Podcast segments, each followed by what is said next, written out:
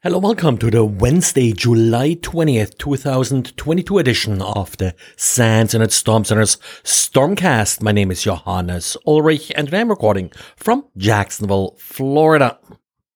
Our honeypots recently started recording a significant number of requests for beacon.http-get. No idea really what this URL is about. Uh, these scans are a bit odd in that they overwhelmingly came from machines hosted with low-cost hosting provider OVH, and the machines scanning from the URL do not appear to be involved in any other activity. Now, a little bit Googling shows that the URL may be associated with Cobalt Strike, but it isn't clear if a scan for this URL at all is meaningful to detect a Cobalt Strike control servers.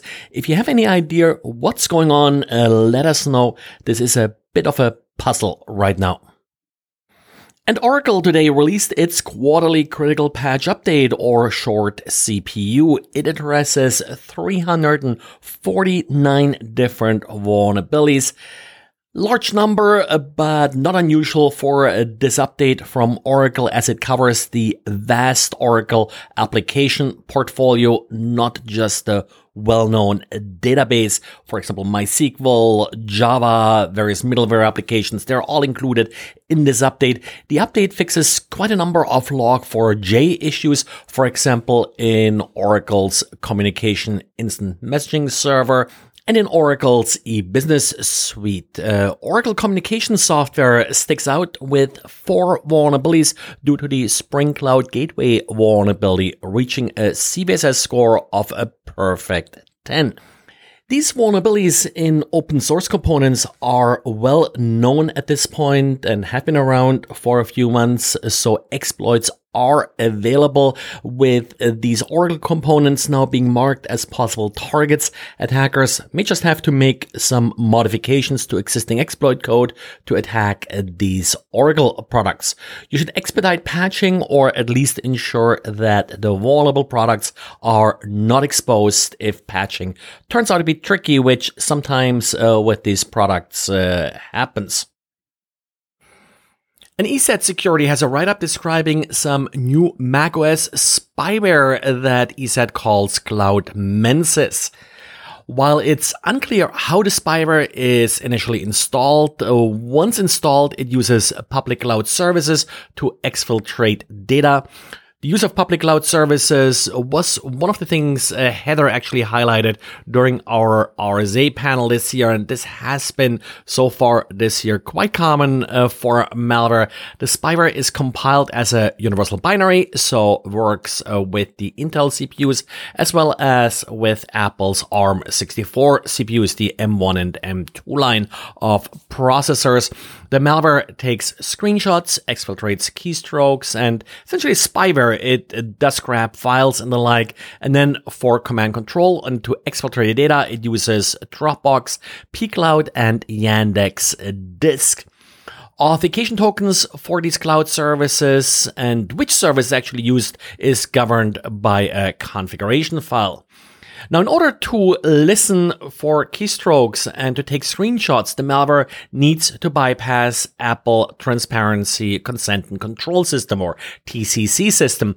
You've probably seen it if you're an Apple user. You'll get these pop-ups if systems, for example, try to access the documents folder and the like.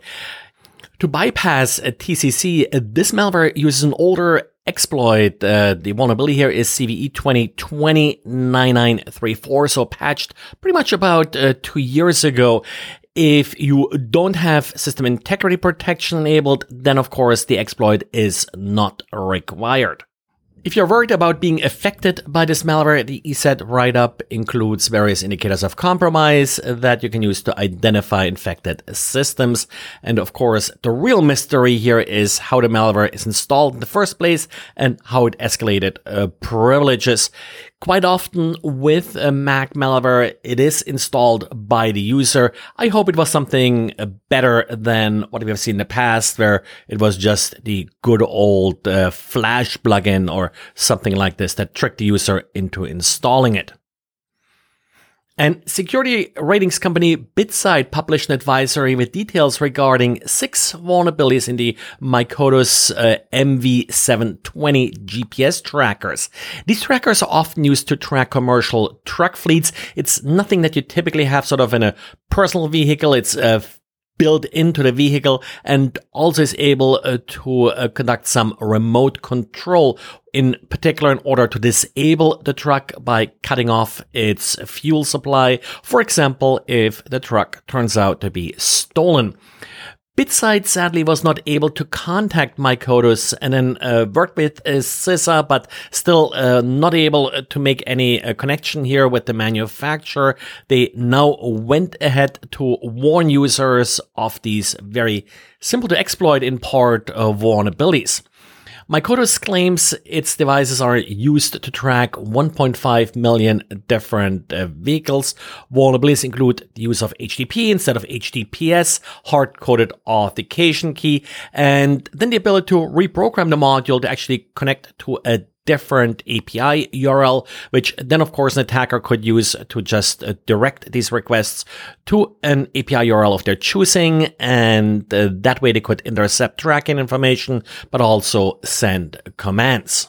Given that there is no patch for this, as a user, you don't have much of a choice other than to disable uh, these devices if you're worried about the vulnerabilities. You definitely should look at BitSight's write up, given that these are installed in vehicles and access uh, often happens via SMS messages to the device. There is sort of little uh, perimeter secure or other mitigating controls that you could install. Well, and that's it for today. Uh, thanks for listening. And I fixed some of the URL issues that people reported. If you still see some problems due to the redesign, we had to adjust some URLs. Please let me know. Also, the podcast should be available via Amazon's Alexa flash briefing. So you can get woken up to the podcast every morning. Thanks and talk to you again tomorrow. Bye.